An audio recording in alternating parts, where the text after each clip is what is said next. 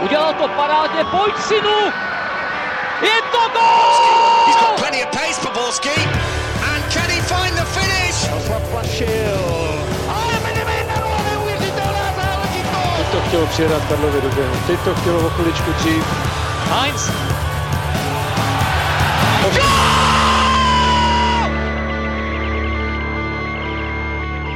Dobrý den, vítáme vás u dalšího dílu Fotbal Focus podcastu. 34 zápasů v řadě bez porážky, to je nový rekord České ligy, který vytvořila Slávia. Jenže ze svého zápisu do historie moc radosti neměla. Po remíze 1-1 ve Zlíně totiž Plzeň odskočila na čele už na 8 bodů a Viktoria se tak dál řítí za titulem. Co může Vrbův tým zastavit a jak ještě mohou ostatní týmy zvrátit boj o mistrovský titul? Podíváme se také na další ligové dění, soupeře českých týmů v Evropské lize, ale i do zahraničí, když se zaměříme na to, proč se zatím Realu a Bayernu příliš nedaří. Ve studiu vítám šéf-redaktora eSport TV Michala Petráka Dobrý den. a zpátky ve studiu vítám Martina Vajta Ahoj. a Pavla Jahodu z webu čtsport.cz.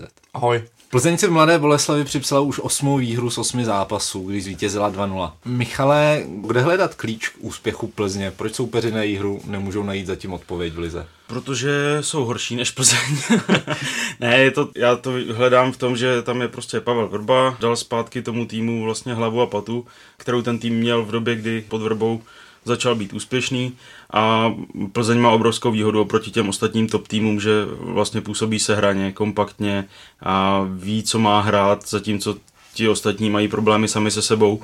Dávají rychlé góly, oni z 16 gólů se trefili sedmkrát v první půl hodině, což eh, prostě jim dovolí potom v klidu si bránit to vedení a jako odpočívat. Mají, jsou kombinačně silní, dokáží držet balón, dokáží si prostě počkat na tu, na tu šanci, pak nějakou průnikovou přihrávkou udeřit. Vlastně já jsem se díval na statistiky před, před sedmým kolem, tak uh, oni měli dobu útoku před golem uh, necelých 50 sekund a průměr ligy byl asi 13,7 sekundy, takže uh, oni fakt dokáží dlouhou kombinací toho soupeře unavit, utahat uh, a ve chvíli, kdy ztratí pozornost, tak udeří. Ale dokážou vlastně i bleskově přejít do protiútoku, což si myslím, že ty české týmy v dnešní době vůbec neumí a vlastně na to nejsou moc připravený. Jako to jsme viděli i právě proti Boleslavi, kdy, co jsem se koukal, tak eh, obránci úplně v pohodě dokázali rozehrát po zemi těm záložníkům, na které, k kterým nikdo nepřistupoval. To znamená, že oni měli potom strašně moc času a prostoru na to, aby dokázali vysunout kolmicí některého z nabíhajících hráčů a ty hráči tam prostě nabíhají, zvlášť té první půl hodině, protože na to mají dostatek energie. I třeba takový 35-letý Petr Žela tam má docela hmm. dost těch náběhů. To znamená, že Plzeň tady v tomhle tom má vlastně i výhodu, že ty týmy, mně přijde, že na ně zatím nehrají jako na špičkový tým. Mně přijde, že vlastně ty protivníci na ně nejsou dostatečně připravený, až s výjimkou Olomouce, která ji samozřejmě jakoby nejvíc prověřila a, a udělala to nejlíp. No. Na tohle to by rovnou mohl navázat Pavel. Co by měli soupeři teda vlastně dělat lépe? Jak hrát na Plzeň, aby konečně utnuli tu její šňůru výher v řadě?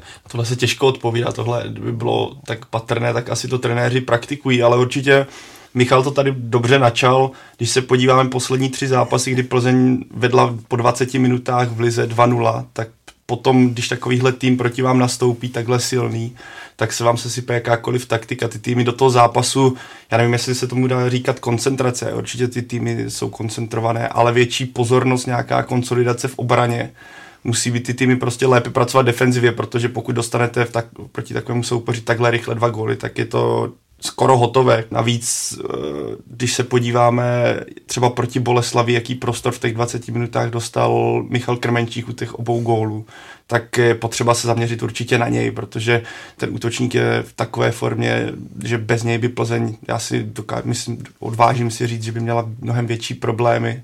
On je teďka pro mě úplně stěžení eh, postavou té sestavy, což se podle mě ukázalo v předkolech, kdy on nehrál a také to podle toho dopadlo.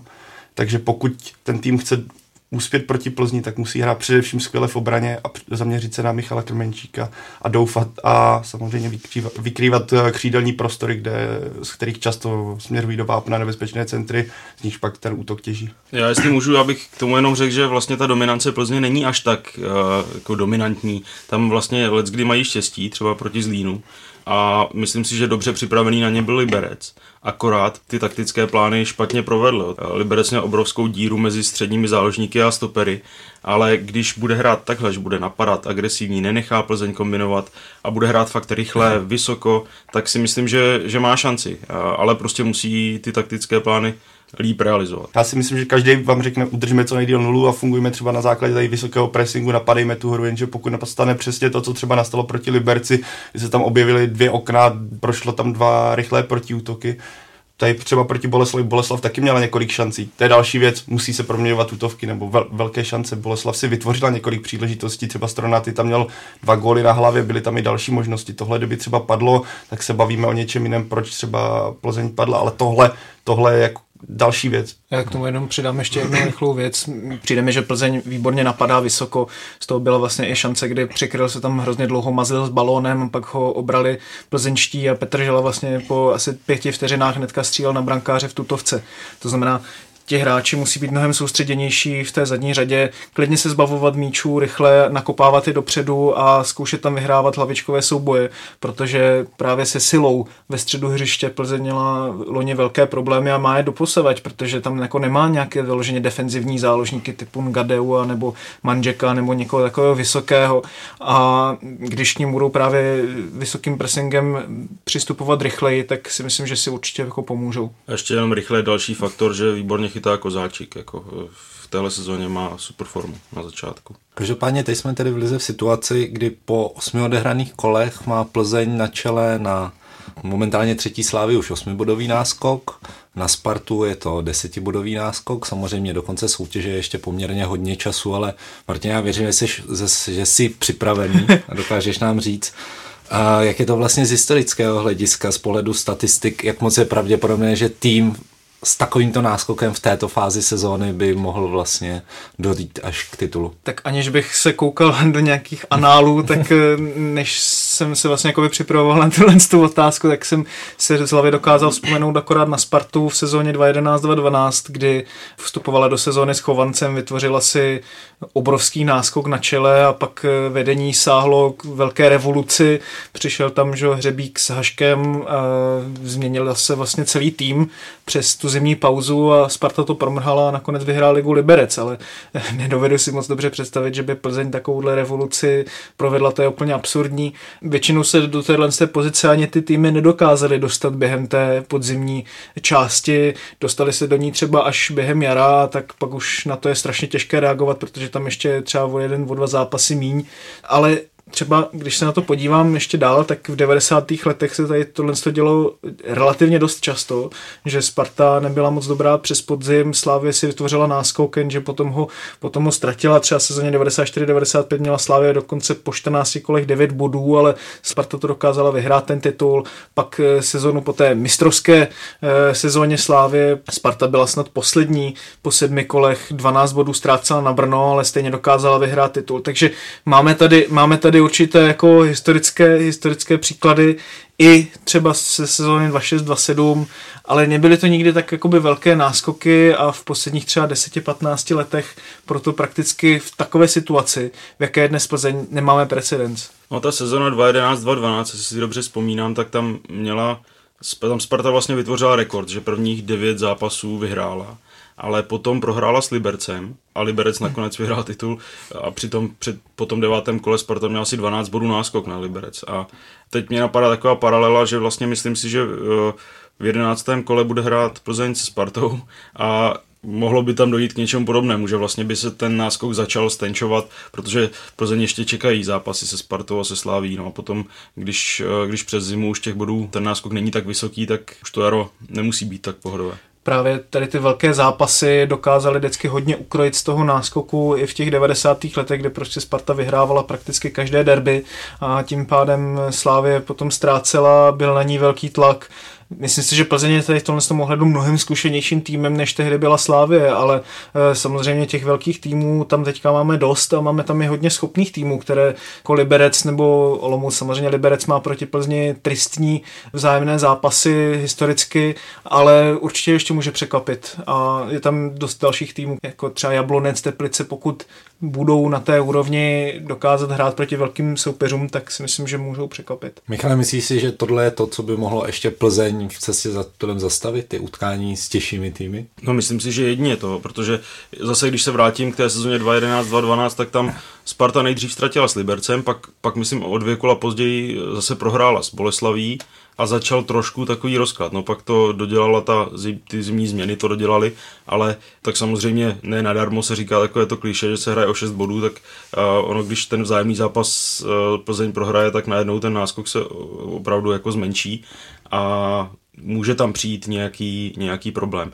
Navíc myslím si, že stačí prostě fakt, aby, aby nějaký soupeř vydržel do konce zápasu s nějakým napadáním a tak to byl případ zápasu se Zlínem, Plzeň se Zlínem, tam jako to bylo opravdu na vlásku, jako to, to vítězství plzeňské a může se ten náskok stenčovat, ale samozřejmě musím furt jako dodat, že Plzeň má největší předpoklady k tomu, aby ten titul udělal, protože náskok velký, zkušenosti a tak dále. A tak dále. Ale jako nějaký její kámen úrazu vidím třeba v obraně, protože když právě týmy dokážou rychle přejít do útoku, často se třeba ty křídelníci nevracejí, eh, střední záložníci nepomáhají dostatečně a potom to vypadá, že ta obrana není vlastně na to připravená vůbec jako si na to nějak zareagovat.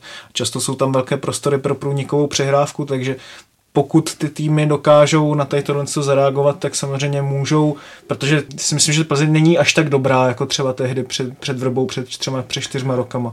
A myslím si, že to jako ukáže se ještě v téhle sezóně. Určitě se nesmí zapomínat také na možné zranění. Jako když se podíváme, ten kádr Plzně není zas tak gigantický, že by měl na lavičce vrba šest alternativ na každou pozici.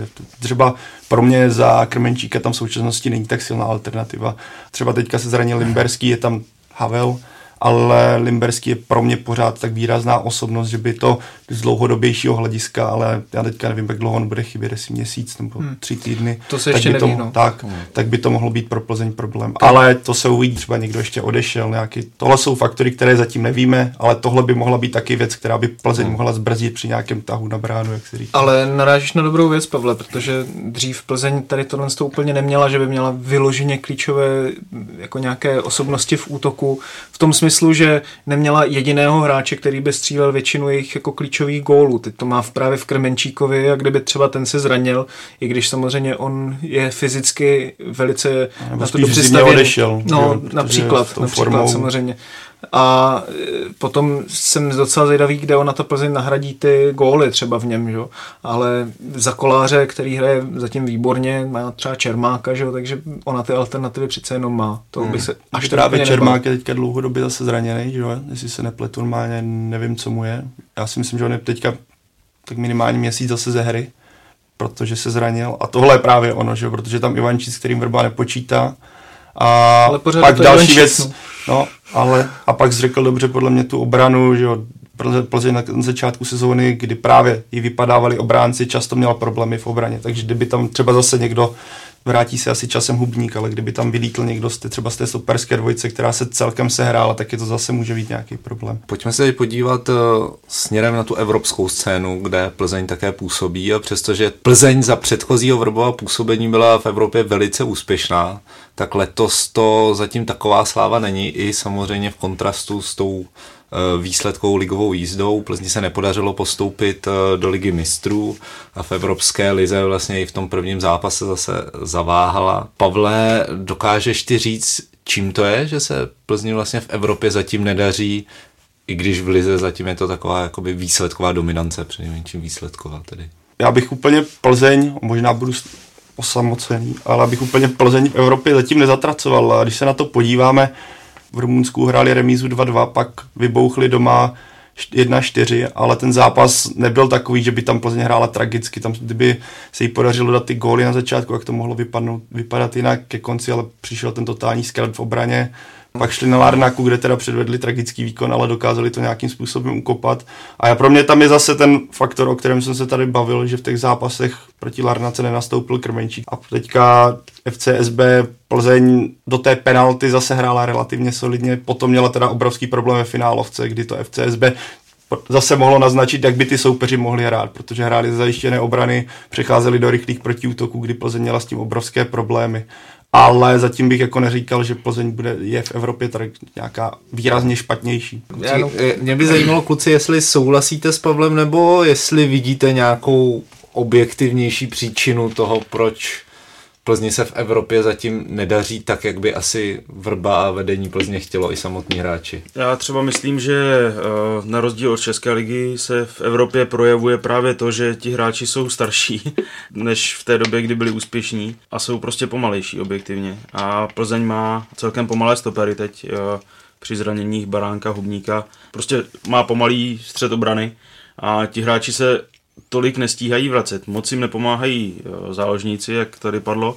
A pak prostě dochází k takovým věcem, jako že Hájek udělá penaltový faul, o kterém se sice můžeme bavit, jestli jako penalta ano nebo ne, já si myslím, že spíš ano, ale eh, je to zatažení za záchranou brzdu v úvozovkách a mm, dochází k tomu právě proto, že ti hráči už nejsou tak rychlí a nemají tak rychlou eh, rozehrávku ze zadu, jak mývali. Tam je problém, který se v Evropě znásobí. Ta rychlá rozhrávka je naprosto zásadní, protože v té Evropě jsou schopni ty týmy dostat se, vlastně je ten prvotní val toho vysokého presinku, který Plzeň nasadí a jakmile to udělají, tak potom jsou tam obrovská okna eh, v té záloze a v té obraně, kdy tam potom je spousta možností pro ty protiútoky. Plzeň vlastně nehrála zase tak úplně jinak v té Evropě jako doma, akorát prostě se projevuje, že když proti ní máte více šancí, tak máte více možností, jak dát gol samozřejmě. A taky mi přijde, že Plzeň hraje víc takový hurá fotbal, že pro ně to, ona to bere jako jakou nadstavbu, pro ně je zásadní vyhrát ligu a jestli se dostane do ligy mistrů nebo něco uhraje v Evropské lize, to je taková jako nadstavba. Přijde mi, že Plzeň k tomu přistupuje nechci říct jakoby lehkovážněji, ale eh, je tam jako víc znát, že si to chce jako užít, než, než že chce vyloženě jakoby ty zápasy vyhrávat. Na druhou stranu, když se podíváme se s kým hrála, tak Plzeň narazila zatím v Evropě na dva soupeře v téhle sezóně, takže je to třikrát FCSB, dvakrát Larnaka. Doufám, to se nezapomenu, takže uvidíme, jako, jaký budou další, hra, další soupeři. No protože... No, tak a dalším soupeřem bude izraelský Apollo Berševa, s tím má vlastně zkušenosti Sparta z loňské sezóny. Uh, Martine, dokáže říct, co by Plzeň měla hrát na Hapoel, anebo naopak jak může Berševa nachytat Plzeň, když o tom jsme se tady vlastně teď asi bavili docela dost? No, tak nejdřív se podívejme na ten tým, tak Apel Berševa vlastně zůstává neustále pohromadě prakticky, neodešel za poslední třeba tři sezóny nikdo jako z těch velkých hráčů.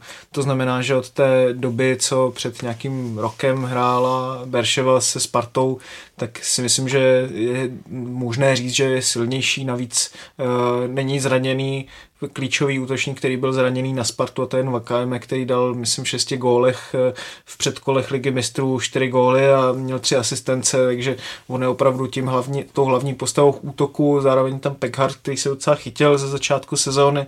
Je to tým, který je strašně rychlý po stranách, ty tam ještě přišel Izák Kuensa, což, eh, jestli si pamatujete, tak vlastně byla taková velká naděje Barcelony před takovýma pěti, šesti rokama, pak se trochu zadrbal eh, všemi možnými hostováními a přestupy nikdy moc nevydržel, ale bude tam mít jakoby největší vlastně konkurenci paradoxně, protože tam hraje na té jeho pravé straně křídla kapitán Melikson, přes něho šli dva góly Berševy proti Lugánu, takže tam bude si muset Plzeň dát obrovský pozor. A ten tým je rychlý po stranách, dokáže jít dobře do protiútoku, takže Plzeň to tady v tomhle tom vůbec nebude mít jednoduché. A samozřejmě receptem by možná byla hrát zataženě z bloku, jako hrála Sparta, ale to si moc úplně nedovedu představit, takže úplně nevím, jako s čím jakoby vlastně Plzeň vyrukuje a myslím si, že by mohla mít dost velké problémy právě s Berševou, s tím, co nejspíš bude hrát.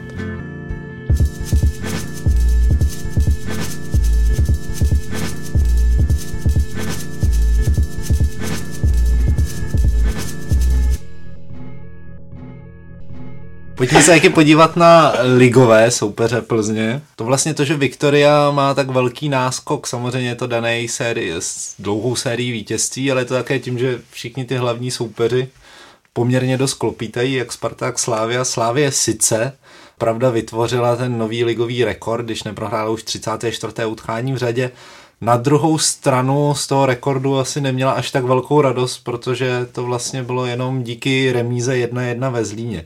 Kluci, vy jste se tady nedávno bavili o tom, že ty výkony Slávě venku a doma nelze moc eh, jakoby rozlišit, no nepřijde vám, že je to tak něco rozděleno, nicméně teď, když Slávě jako už po několikáté ztratila venku, dokázali byste říct, že Slávě venku a Slávě doma je jiný tým, nebo nějak se liší ty jejich výkony? Já bych řekl, že jo.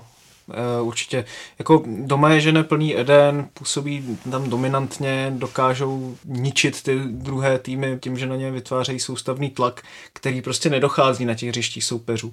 Vlastně nevěděl jsem, samozřejmě hráli snad jenom v Olomouci v plné sestavě, teďka zase hráli bez zraněného Deliho a Gadeu, a což se samozřejmě hodně projeví, zvlášť při těch standardkách a když je to takový agresivní souboj těch dvou týmů ale Slávě na mě působí jako dost zakřiknutě na těch hřištích soupeřů, že jakoby e, nedokáže tam úplně převzít tu iniciativu nad tím zápasem, kontrolovat ho. Když si na sebe jako navede ten tlak, tak nedokáže jít do protiútoku. Jako, a to je eh, dost jako velký problém. Teď tam byly zase vlastně tři záložníci, kteří e, nejsou moc dynamičtí. Byl tam Rotaň, Hušbauer a Souček a jako nikdo z nich, jako o, nik, o žádným z nich bych neřekl, že je nějak rychlostně strašně neuvěřitelný. Jako. A pak tam taky nefunguje nějaká ta rychlá přechodová fáze, která třeba právě funguje u té Plzně. Není tam dostatek náběhů, pak si nedokážou pomoct ani standardkama, protože prostě si je nevytvářejí, jako tím, že vlastně si na sebe nenechají udělat faul, že někdo z těch hráčů při tom protiútoku zatáhne za dres a podobně. A když už ty standardky taky mají, tak tam nemají ty vysoké hráče. Stoch menší než třeba zmrhal na své pozici, Souček v hlavičkových soubojích já jsem mu snad jako neviděl, on se vždycky spíš jakoby stahuje za vápno a čeká na střelu, tu má dobrou, takže to znamená s Ngadeuem se taky nedá moc porovnávat eh, s Juga, s Friedrich fajn, ale Deli je dominantní v těch standardkách, takže tohle to jsou prostě všechny, všechno problémy, které, které Slávě má no, na těch hřištích soupeřů. No. Michale, ty dokážeš říct, no pro mě, ale chceš tomu něco jenom řekl, tak to tak jako popsal problém Slávě obecně, jakože já si jdem, jak jsi řekl, že ničí soupeře doma, bych neřekl, nám zatím problém Slávy je obecně ta finálovka, nějaké, tak, tady nějaké ty faktory, co jsi popisoval, protože ne, ano, ano, hrají doma, úplně, hrají doma líp, protože tam samozřejmě známý prostředí, je tam tribuna, která je žene, nebo stadion, který je žene, ale podle mě to, co, spoustu toho, co jsi popsal, se dá říct obecně o Slávy v současnosti, než o tom, že by takhle vypadali venku a doma to je dominantní výkon, který by přejížděl soupeře jak parní. Ale, ale když to, když to srovnám třeba s tím derby, tak to bylo opravdu jako dva hodně odlišné výkony teda od Slávy. Ale se derby, ta... by, derby vždycky je trošku zase jiný zápas. Dobře, ale i proti tomu Makaby, prostě tam hráli v obměněné sestavě a dokázali vyhrát a t- ten zápas de facto jako kontrolovali, jako když si nevytvořili 50 šancí za ten zápas, jo. Takže nepůsobí na mě prostě dominantně, ta hra není tak rychlá a, a ty hráči nepůsobí jistě. Já, já trochu spíš souhlasím s Pavlem, že, že vlastně to jsou problémy, které Slávě má i doma, ale tam vždycky prostě dokáže to nějak vydřít. A já jsem, se, já jsem nad tím přemýšlel, proč vlastně třeba Slávě v minulé sezóně byla nejlepší venku z celé ligy a, a teď má čtyři remízy ze čtyř zápasů. A přemýšlel jsem, čím to je a když si vezmeme, že v minulé sezóně tam měli prostě ve formě hrajícího Sikoru, který patřil k nejlepším hráčům ligy a nejrychlejším, teďka jim opravdu chybí dynamika a navíc tam eh, postrádám nějaká jako schémata. Když se podíváte na hru Slávě, ona už v minulé sezóně si to často zjednodušovala, že, že vlastně nakopla dlouhý míč, Škoda vyhrál hlavičkový souboj a, a doplňovali ho právě ti rychlí hráči ze zálohy. Teď nakopne dlouhý míč, Škoda vyhraje hlavičkový souboj, no, ale už nebo spíš těch... ho nevyhraje, no. A nebo ho nevyhraje, ale prostě už tam není to, takové doplnění a pořád a myslím si, že k tomu přispěly i ty letní změny. Pořád mě tam chybí nějaká jako fakt secvičená schémata, co by se opakovalo.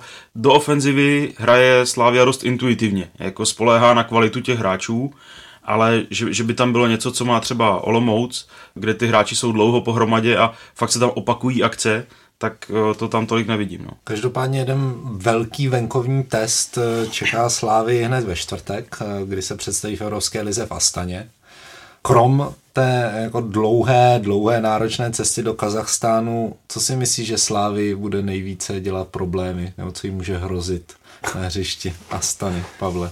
Pro mě je tam jedna strašně výrazná věc, které Slávy, kterou Slávy vůbec nezávidím a to je to, že přijedou a hraje se na umělé trávě, ať se to komukoliv líbí nebo ne, tak prostě umělá tráva je obrovský rozdíl Astana doma, co jsem se koukal z posledních 13 zápasů, jen jeden remizovala v lize. Má doma skóre, dokázala doma porazit Legy, nebo dokonce, ježíš, ten druhý tým, Jo, Celtic doma porazila takhle, a remizovala se Spartakem. On, jako tam ten tým, tam nejsou žádní extra výrazní hráči, je tam Kabananga, Svumami nebo nějak tak. Jako, tak, který v lize sypou gól za gólem. A Astana, jestli někde je dobrá, tak je to právě doma. Ten, tady, když jsme se bavili už o té slávě, jak, jako, jestli domácí prostředí pomáhá, tak zde je to do hodně dominantní. Je to ta cesta a podle mě za úplný základ všeho je právě to hřiště, protože když tým není zvyklý hrát na umělé trávě, tak je to strašně znát. Kdo to někdy, ten odskok míče, tak já jsem se koukal na nějaké sestry a bylo vidět, že ten míč prostě zastavuje, protože i když postříkáte umělku, tak po nějakém čase vyschne samozřejmě.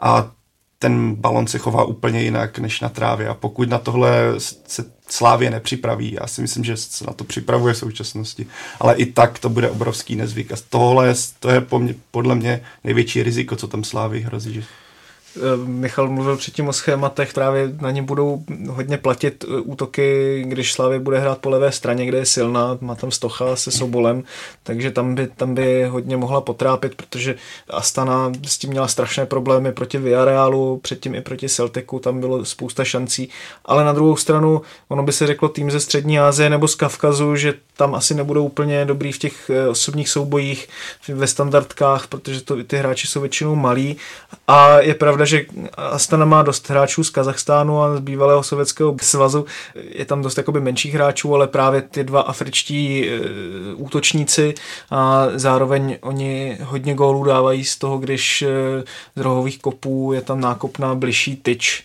a tohle jim dost vychází, takže na to si Slávě musí dát velký pozor. Pojďme se podívat ještě na posledního českého zásudce v evropských pohárech Zlín, který tedy, jak už jsme tady zmiňovali, o víkendu remízoval se Sláví. Martine, blíží se už nějak Zlín svými výkony tomu ideálu v uvozovkách z loňského podzimu? Blíží, ale není to ještě pořád úplně ono, protože když si vzpomeneme na ten tým uh, z toho loňského roku, tak tom systému, který oni hrajou 4-4-2 je strašně důležité, aby ty hráči mezi sebou měli takové ty dvojičky, které fungují výborně. To znamená levý obránce s levým záložníkem, dva střední hráči, ať už stopeři nebo střední záložníci nebo útočníci. A tam, když si na to vzpomeneme, Harba s Diopem, to fungovalo parádně, Živulič s Traorem, Vukadinovič s Matějovem. A tady mi přijde, že jakoby letos se ještě tady ty vazby úplně nevytvořily, i když je tam docela dost příslibu, ale, ale Diop se železníkem, železník se pořád jako dost hledá, mi přijde Traore s Jiráčkem, tam to má velký potenciál, Jiráček už vypadá, že by se konečně mohl chytnout do toho Jiráčka aspoň z 80-90% na té úrovni, jaké byl třeba, když odcházel do Wolfsburgu, ale třeba ještě Vukadinovič taky prostě na jaře nebyl úplně ideální formě a teď to potvrzuje, že to ještě není pořád ono, takže je tam určitě znáte jakoby velký rukopis trenéra Páníka a myslím si, že pracují jako na tom dobře, dobře to doplnili a ten tým se už tomu nějakým svém blíží, ale nemyslím si, že je to ještě úplně taková jako extra třída, jaká to byla loni na podzim. Hmm. E, Zlín teď čeká v Evropské lize asi nejtěžší soupeř ve skupině Lokomotiv Moskva.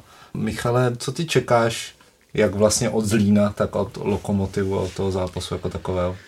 No, no, čekám od toho to, že to bude prostě pro Zlín nejtěžší zápas v té skupině. Lokomotiv teď prochází trošku složitým obdobím. oni vlastně tam se změnilo vedení, e, to nové angažovalo trenéra Siomina, který vlastně s nimi byl úspěšný před několika lety a tím trochu uklidnili fanoušky. Jenomže už zase tam dochází k nějakým uh, trošku rozporům mezi vedením a, a Siominem. Neschodli se třeba na posilách.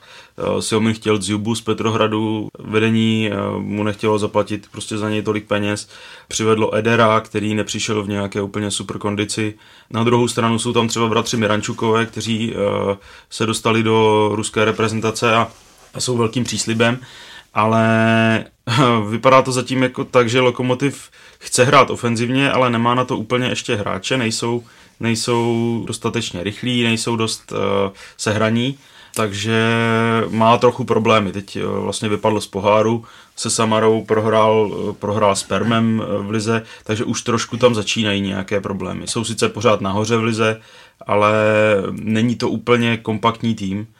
A myslím si, že Zlín, když bude ve fakt eh, poctivě bránit a no, tak to je takové obvyklé pravidlo pro venkovní zápasy proti silným soupeřům. Prostě poctivě bránit a vyrážet do protiútoků a může něco tam padnout, ale musí si dát pozor třeba na standardky, ty má, ty má lokomotiv silné.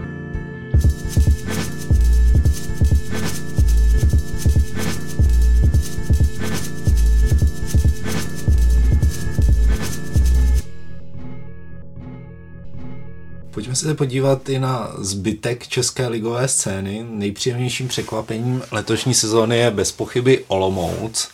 Nováček, který po osmi kolech drží druhé místo a vlastně v každém zápase prokazuje, že ty jeho výsledky nejsou náhodné, dokazuje to i kvalitní předvedenou hrou. Trenér Václav Fílek teď po víkendovém vítězství na Duklou 3-0 prohlásil, že vlastně to byl jeden z nejlepších poločasů jeho týmu za dlouhou dobu.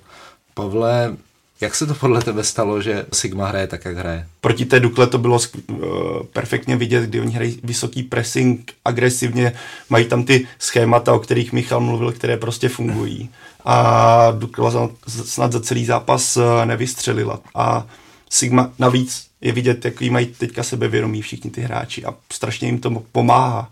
A věc, co bych vypíchl, která mě fascinuje, že když jim vypadl nejlepší střelec Chorý, o kterém každý mluví, jaká, jaký je to bomber na Českou ligu, tak začnou alternovat s Plškem, který prostě není středový útočník, nebo není to určitě hroťák.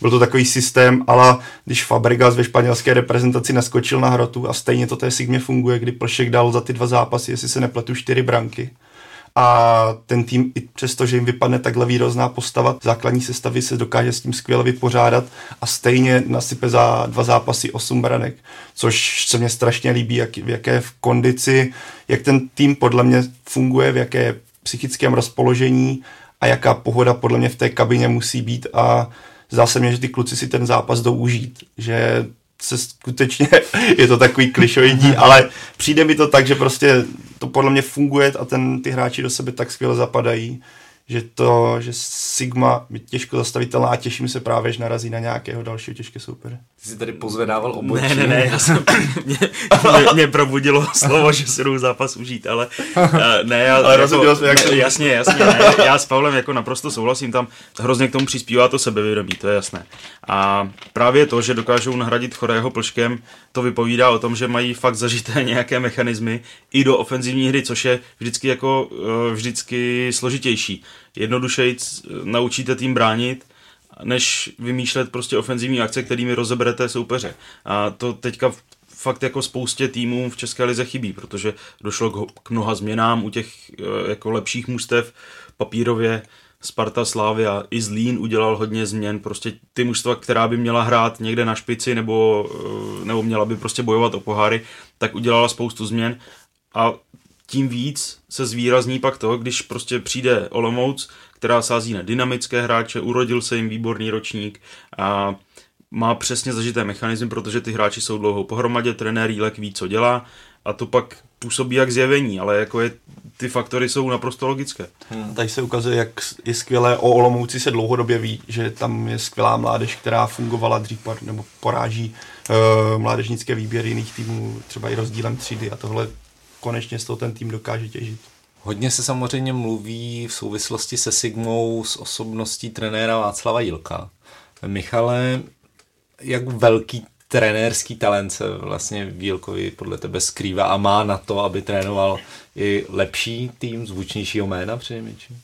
Tak talent se v něm skrývá velký, rozhodně to je vidět.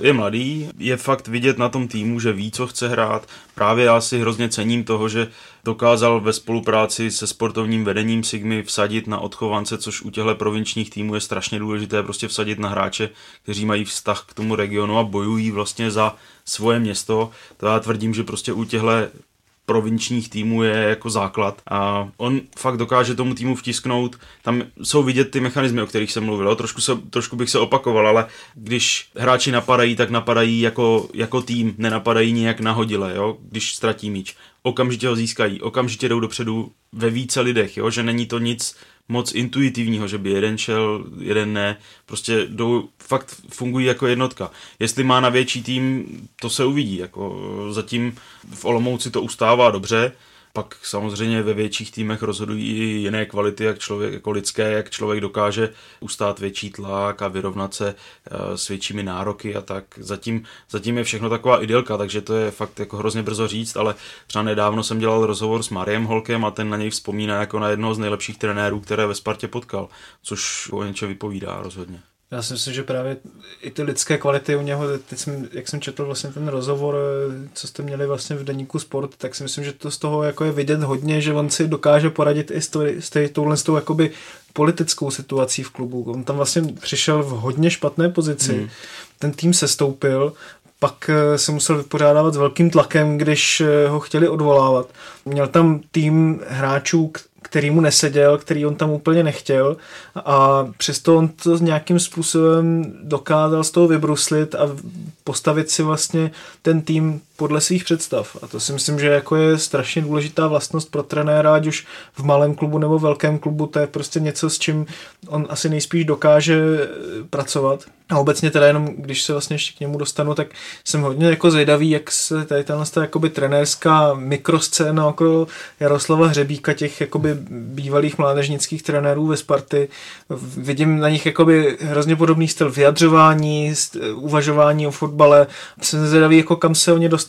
Že, Můžeš ještě o Davidu Holoubkovi třeba? Ne? Například, nebo o Havlíčkovi, myslím, ve Vlašimi. Uh, Trpišovský sice odešel ještě předtím, než tam přišel Hřebík, ale je taky vlastně z podobného tady toho ranku vlastně těch mladých trenérů, takže a určitě jsou tam jako i další, takže jsem na to jako fakt zvědavý, jak se chytnou a kdyby třeba Olomouc dokázala zabojovat o poháry, nebo nedej bože třeba být té, třeba první, proniknout do té první trojky, tak si myslím, že stoprocentně jako Jílek je kandidátem na nějakou velkou pozici a pro tu Spartu by to vlastně bylo i ideální, protože by tam už měla trenéra se zkušenostmi, který za sebou má úspěchy a zároveň funguje tam jakási vazba i s tou sportovní stránkou u mládeže, kterou Sparta nějakým způsobem prosazuje. No. Abych jenom dovysvětlil to o těch jakoby lidských kvalitách, co jsem říkal o Václavu Jílkovi, tam uh, on právě, že z hřebíkovské školy má vlastně ten styl založený na fakt tvrdé práci, o které jako snadno přesvědčíte mladé odchovance Sigmy, protože oni prostě tam chtějí servát za klub a chtějí servát za vás, když jim dáte šanci, jsou za to vděční. Ale pak, když přijdete do velkého klubu, tak o tom samém musíte přesvědčit hvězdy v úvozovkách, takže to bude pro Jílka potenciálně složité, pokud se dostane do nějakého většího klubu. My už jsme tady teďka kroužili okolo Sparty docela dost, tak pojďme se podívat i na její zápas. Sparta eh, dokázala teď porazit celkem nevyspytatelný tým Teplic. 3-0, vlastně její nejpřesvědčivější výsledek a podle mnohých i výkon eh, v dosavadní sezóně pod vedením trenéra Stramačionio.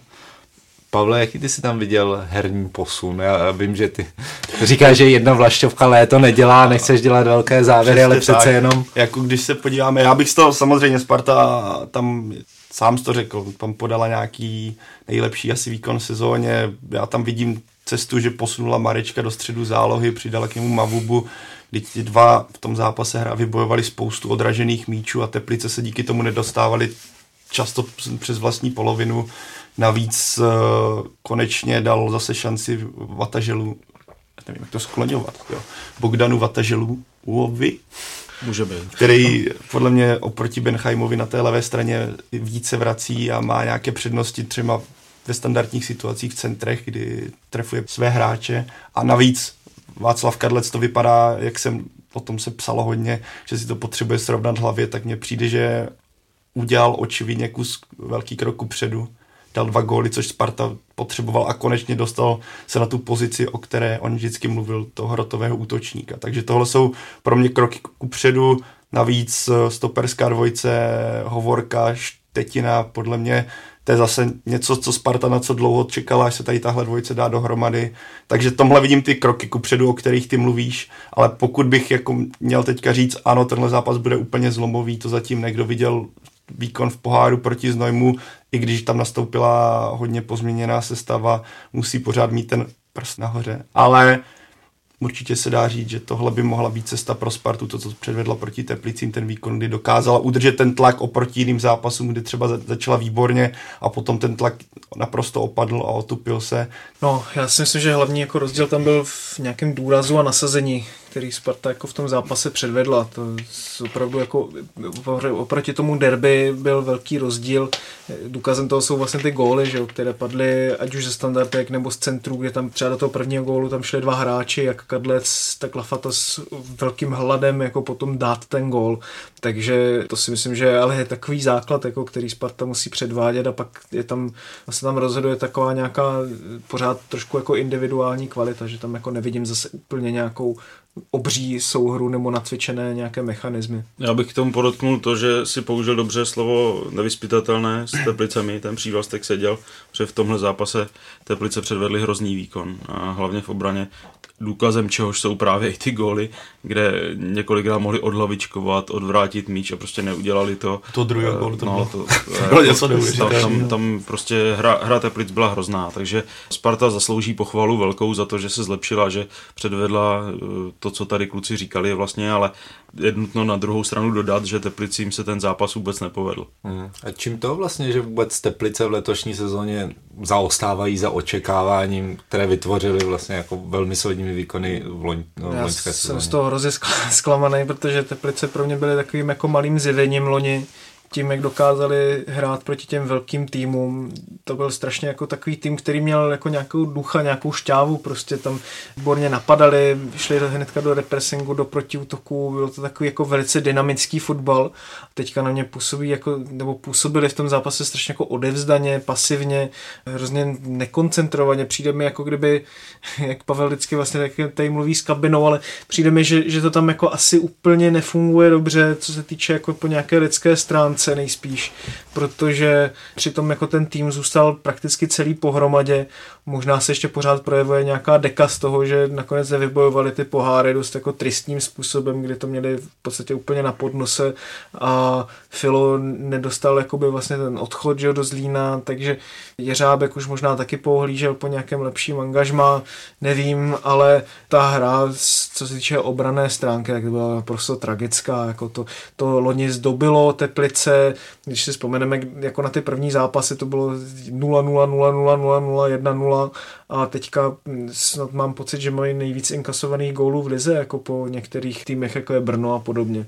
Mě překvapilo teďka, že trenér nasadil na stopera Levakoviče no, a nechal v záloze krále. Já si myslím, že zrovna král, který má před sebou celkem nadějnou budoucnost, klidně toho stopera mohl zvládnout, ale Levakovič podle mě u, tohoto, u některých šancí Sparty bylo vidět, že na tu stoperskou pozici není zvyklý a tady tenhle krok mě hodně překvapil v tom zápase. A možná to byl jeden z důvodů také, proč to v obraně vypadalo tak to, to vypadalo. No. Komu se naopak docela daří je další severočeský celek Jablonec, který po relativně nepřesvědčivém začátku zabral a neprohrál šesté utkání v řadě a aktuálně na šesté příčce.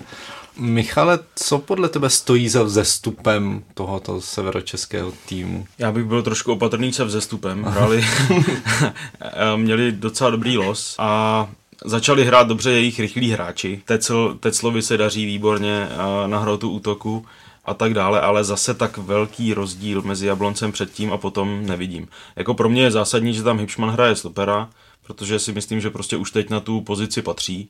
Když se na chvíli vrátil do středu zálohy, tak bylo vidět, že prostě už ta dynamika a tak dále, že už mu chybí, ale ze zadu, když má tu hru před sebou a může, může ji převracet ze strany na stranu, kontrolovat ji, tak, tak tam odvádí velkou, eh, jako velmi dobrou práci.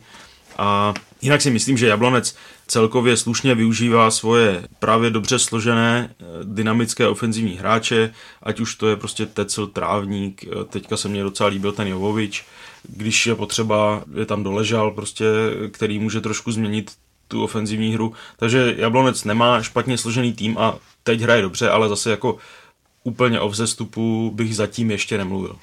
Na pátém místě je momentálně Liberec, který má stejně bodů jako čtvrtá Sparta. Tak trochu vlastně splňuje očekávání, které se do něj asi před sezónou vkládali. Martine, ty by si dokázal vypíchnout nějaké mladé hráče, který teďka táhnou Liberec? No ani ne, jako vlastně, protože ono by se řeklo podle toho, jak posilovali před sezonou, že to bude teďka v podstatě taková jako juniorka Sparty, ale Havelka moc jako nehraje, nebo jenom střídá. Grajciar se tam ano střídá s Pulkrabem na hrotu, oba mají za sebou nějaké góly v letošní sezóně, ale že by zatím to byla nějaká obrovská jízda některého z nich, tak to se říct jako nedá. Karafiát má slušná čísla v obraně, ale zase mi taky jako úplně strašně nevysvítá. Dobrý čísla má taky vlastně, měl taky vlastně Golman Kolář, ale ten zase vypadl ze stavy, takže eh, je to tam postavené víc jako na zkušenostech, na osobnostech, což je při té hře a vůbec jakoby herním projevu Liberce dlouhodobě jako hodně důležité, protože oni to vždycky měli postavené na takovém tom jako agresivním fotbalu. Teďka to Trepišovský vlastně dokázal eh, nějak dát dohromady znovu na tom svém stylu hry a myslím si, že k tomu mají lépe uspůsobený kádr, než, než třeba loni na podzim. Myslím si, že třeba, já nevím, Potočný prostě s Kerbrem dostali se na nové pozice, ale hrajou je velice dobře. Jako myslím si, že Potočný ustálil nějakou svou výkonnost, Kerber taky na tom levém kraji obrany hraje relativně dobře. Potom na druhé straně Coufal, ten si odvádí svůj vysoký standard. Teď tam má Voltra, jako pořád to není úplně, nevím, strašně jako úžasný, jo, ale myslím si, že třeba proti tomu Slovácku měli vyhrát, tam na to měli dostatek šancí a, a byli lepším mužstvem. To, že to nakonec nedokázali, tak prostě to bylo dílem individuální chyby e, Lukáše Váchy takže si myslím, že určitě ta jejich pozice je zasloužená a, a myslím si, že v tom jako tak nějak budou pokračovat dál a těším se na to, až se to jakoby ještě víc sedne, ale, ale zase úplně na mladých hráčích si nemyslím, že je to úplně postavený. Celkem bez zesporu důležitou postavou Liberce je sportovní ředitel Jan Nezmar, o kterém se teď začalo hodně mluvit v souvislosti se Sláví, jelikož její boss Jaroslav Tvrdík se vyjádřil v tom smyslu, že by rád Nezmara na tuhle tu pozici, pozici sportovního ředitele do Slávy přivedl. Pavle, co ty si myslíš, že by Nezmar dokázal Slávy přinést, kdyby se tento v uvozovkách přestup opravdu podařil? Tak především pozici schopného sportovního ředitele, protože Slávě v současnosti nemá, jestli se nepletu, a to musí zastávají pan Krop. Prostě tahle pozice teďka v současnosti ve Slávii chybí. Jan Nezmar podle mě v Liberci dokázal, že je schopným manažerem, že dokáže i v krizové situaci najít řešení, kdy i s tím málem, co v Liberci občas má a v některých rozhovorech to říkal, že by potřebovali finance na určité posty, aby ten, Liberec, aby ten Slovan mohl jít o něco výš. A stejně dokázal sehnat takové hráče, ten tým dokázal nějakým způsobem fungovat a věřím, že na základě toho, na základě zkušeností, kdy si zkusil toto, by Slávy mohl pomoci díky těm kontaktům, které má, díky těm schopnostem, které on podle mě má, i díky zkušenostem z ligy jakožto hráče a především by zastal konečně tu pozici, která ve Slávi chybí a která je v moderním fotbale velice důležitá. No já si myslím, že on by vlastně byl úplně ideální tou volbou sportovního ředitele v tom smyslu, že si myslím, že velice dobře dokáže vycházet s vedením a podobně a jako, to je hrozně vlastně důležitý, ale pro tuhle tu pozici, protože Slávě si nemůže vlastně dovolit eh, obsazovat, na spor, eh, obsazovat post sportovního ředitele podobně jako post trenéra. To není post, ve kterém jakoby vy budete někoho úkolovat, to je post, ve kterém jakoby s někým spolupracujete. A na tohle to dojela třeba Sparta, když prostě ty sportovní ředitele nějakým způsobem měnila a nikdy jim jakoby nedala jako dostatečnou důvěru a naopak vlastně v Plzni Adolf Šádek, který je generální ředitel, v podstatě sportovní ředitel, je i na té lavičce prostě s tím trenérem a je neodmyslitelně vlastně spojený třeba s tím vedením, jaký v té, v té Plzni je. Takže tímhle s tím způsobem musí Slávě uvažovat. A pokud to udělá, tak si myslím, že Jan Nezmar určitě bude velkým přínosem já teda Jana Nezmara neznám osobně, ale přijde mi, působí na mě, že dokáže si prosadit své, že takový razantní, býval takový na hřišti.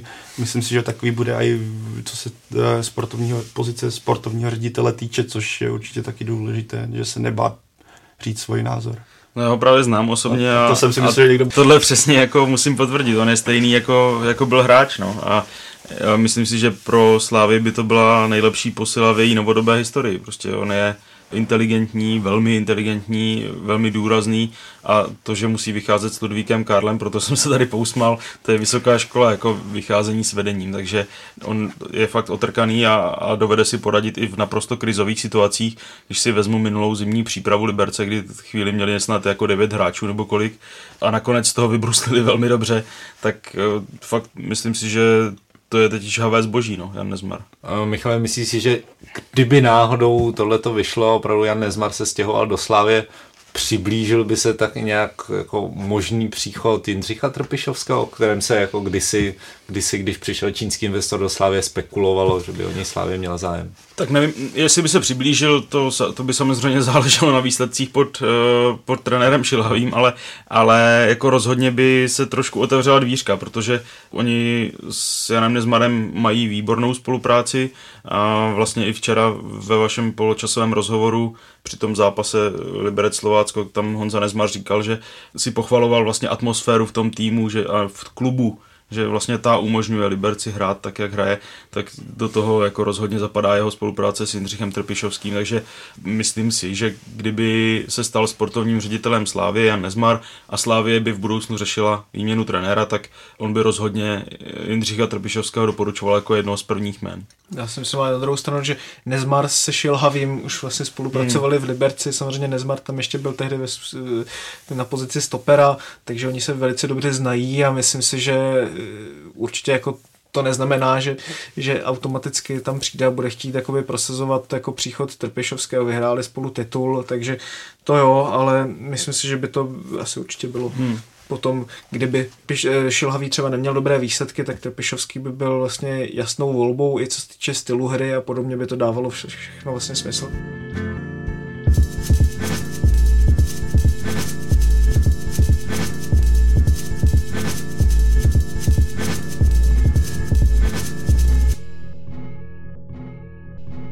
Závěrečné části našeho podcastu se ještě rychle podíváme do zahraničí, konkrétně do Itálie, do Neapole, která je teďka v úžasné formě, má průměr téměř čtyři vstřelené branky na zápas a mnozí říkají, že je to asi momentálně nejatraktivněji hrající tým v Evropě.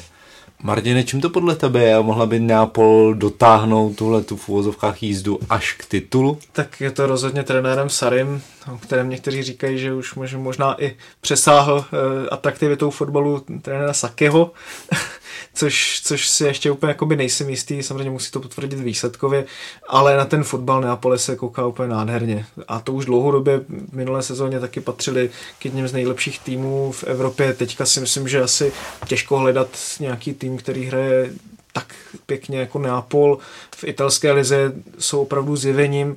A mně se ta práce Neapole strašně líbí, protože oni opravdu nejsou nějakým týmem, samozřejmě mají silného vlastně majitele de Laurentirise, ale je to organická práce, ten tým je průběžně doplňovaný, i když přichází o nějaké největší hvězdy a teď, když se na ten tým podívám, tak vlastně tam nejsou jako nějaké obří jako hvězdy za miliony eur, které by do toho týmu pumpoval de Laurentiis, ale nádherně tam spolupracuje ta souhra hráčů, jako je Insigne, Mertens, který je opravdu neuvěřitelný ve svých 30 letech. Teďka o něm Sary prohlásil, škoda, že to víme o něm až teď, že, že je tak dobrý vlastně na hrotu útoku, kdybychom to viděli dřív, tak vlastně tady máme hráče úplně, úplně extra třídy už dlouhodobě. Takže a pak, pak je tam Kajechon, který se taky skvěle probudil vlastně po tom neúplně povedeném angažmá v Realu Madrid. Hamšík to tam všechno dává dohromady. Ten tým je strašně dynamický, atraktivní, má skvělé kombinace, je to takový jako rychlejší Guardiolův tým, když to tak řeknu. Ostatně vlastně oba týmy se mají potkat teď ve skupině Ligy mistrů, takže to je taky hodně určitě souboj, na který se těšit. A jestli to může dotáhnout až k titulu, prostě ta čtyřice je tam tak zásadní momentálně, že jestli někdo z nich vypadne se zraněním, tak to bude velký problém. Teďka to trošku točí v obraně, tam ještě mají pořád trošku problémy, protože jsou tam pořád nějaké jako mezery v té obraně, Některé ty zápasy vyhrály se štěstím, ale opravdu přál bych si minimálně to, aby to Neapol vydržela udržet krok s Juventusem aspoň třeba do Dubna, jako jo, aby ten souboj o titul byl co nejdramatičtější. Zasloužila by si to. Pavle, ty si tady před startem sezóny poměrně hodně chválil Real za to, jak udržel tým a jak hodně ho doplnilo mladé hráče, ale tomuhle královskému celku se zatím v sezóně moc nedaří. V lize celkem klopítá.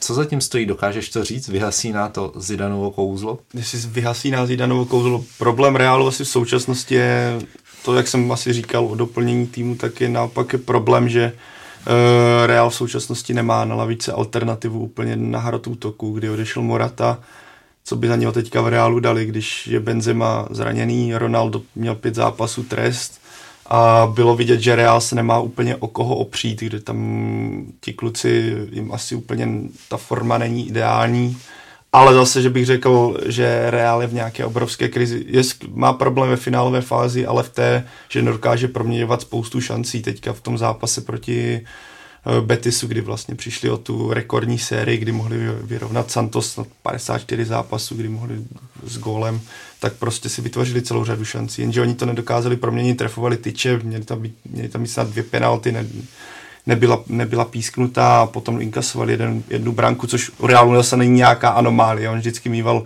takovou tu, že od slabšího týmu doká, inkasoval třeba, ale potom to dokázal otočit a to v současnosti je zatím problém, že není tak potentní a jestli je to dá se, podle mě se to dá i přičíst nějaké možná přesycenosti, když to tak vezmeme, jaké, jak Real měl poslední dvě sezóny, kdy končil úplně na konci června ve finále ligy mistrů, Teďka jde, e, potom byly 21 euro, po teďka v červnu navíc soustředění nebo předsezónní turné po Číně, nevím, kudy ty týmy lítají, kde Real se střetl s Manchesterem City, Barcelonou, hrál super pohár, tady všechno, tohle se podle mě nas, nasčítá, ale ano, je tam problém, že tam není ten útočník, ale že bych řekl, že Zidanovo kouzlo končí, asi ne. Jako stále si myslím, že Real má před sebou dobré časy problémech je teď i Míchovský Bayern, který jenom remizoval a začne kolovat 200 o nepříliš ideálních stazích uvnitř týmu. Dokáže říct, Martin, co je příčinou tohle mnichovského trápení v současnosti? Tak asi bych to ještě datoval zpátky k tomu, kdy Guardiola vlastně odešel od toho týmu a přišel Ancelotti, takový ležérnější vlastně styl, o dost ležérnější od toho perfekcionismu. Ty hráči to úplně nedokázali vlastně zvládnout tady ten jako obrovský přechod a vlastně se o, o sebe trošičku musí jako postarat sami tady v, tenhle, v tomhle tom ohledu. Samozřejmě nechci říct, jako, že Ancelotti vůbec tam netrénuje, jo, ale směřuje víc tu formu do jarní fáze tomu. No a ty hráči teďka dost těch příležitostí řešili individualisticky, eh, nebyla tam dostatečná souhra a i z toho potom vyplývaly nějaké jako špatné vlastně vztahy v kabině, ale údajně si to prý jako vyříkali v posledních jako nějakých zápasech, potom vyhráli 3-0, 4-0, eh, myslím na Šalke a Mohučí, pokud se nemýlím, tam předvedli skvělý výkon teďka proti tomu Wolfsburgu, to sice bylo 2-2, ale dost teda taky dělá to, že Manuel Neuer je zraněný až vlastně do nového roku, teďka tam vlastně náhradní golman Ulreich vytvořil neskutečnou hrubku, já jako doporučuji se podívat. Z toho to samozřejmě taky plynulo, ale myslím si, že jako obajen bych neměl nějaký velký strach. Na úplný závěr se podíváme do Anglie, kde válí oba dva manchesterské celky, jak City, tak United. Michale, který z těchto těch dvou týmů se ti zdá teď momentálně být silnější a jde to vůbec říct? No, jde to říct. Mně se to těžko říká, ale City.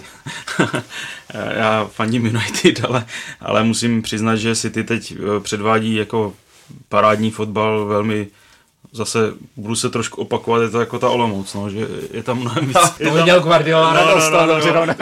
Guardiola, je, Guardiola je takový manchesterský jílek, no. Ale, ne, je tam prostě zase mnohem víc vidět uh, taková kompaktnost toho týmu, že i dopředu ví, co chce hrát. Má tam De Bruyneho, který je teď jako v naprosto geniální formě, dokáže zrychlit hru, zase se tam prostě opakují akce, které člověk vidí, že, že jsou nacvičené. United hrají takovým Mourinhovským způsobem, že hrají silový fotbal, brání dobře a spolehají vepředu na individuální kvality Lukaka a ostatních. Jako, ale myslím si, že až se bude zase v úvozovkách lámat chleba ve vzájemných zápasech právě nebo s těmi špičkovými týmy, takže tam se asi projeví spíš ta Guardiolová kompaktnost, ten systém nad touhle jakoby spontaneitou a Mourinhovou. Tak to je z dnešního dílu Fotbal Focus podcastu vše. Vám kluci moc děkuji, že jste si udělali čas. Děkuji vám posluchačům, že jste nás doposlouchali až do konce a budeme se těšit zase na příští týden. Jestli se vám dnešní díl líbil, můžete náš podcast zdarma odebírat na Soundcloudu, v iTunes a dalších podcastových aplikacích, stejně jako na novém YouTube kanálu ČT Sport a samozřejmě také na stránkách čtsport.cz. Budeme rádi taky za vaše připomínky, náměty na sociálních sítích s hashtagem Fotbal Focus a těšíme se na vás zase příští týden. Mějte se pěkně.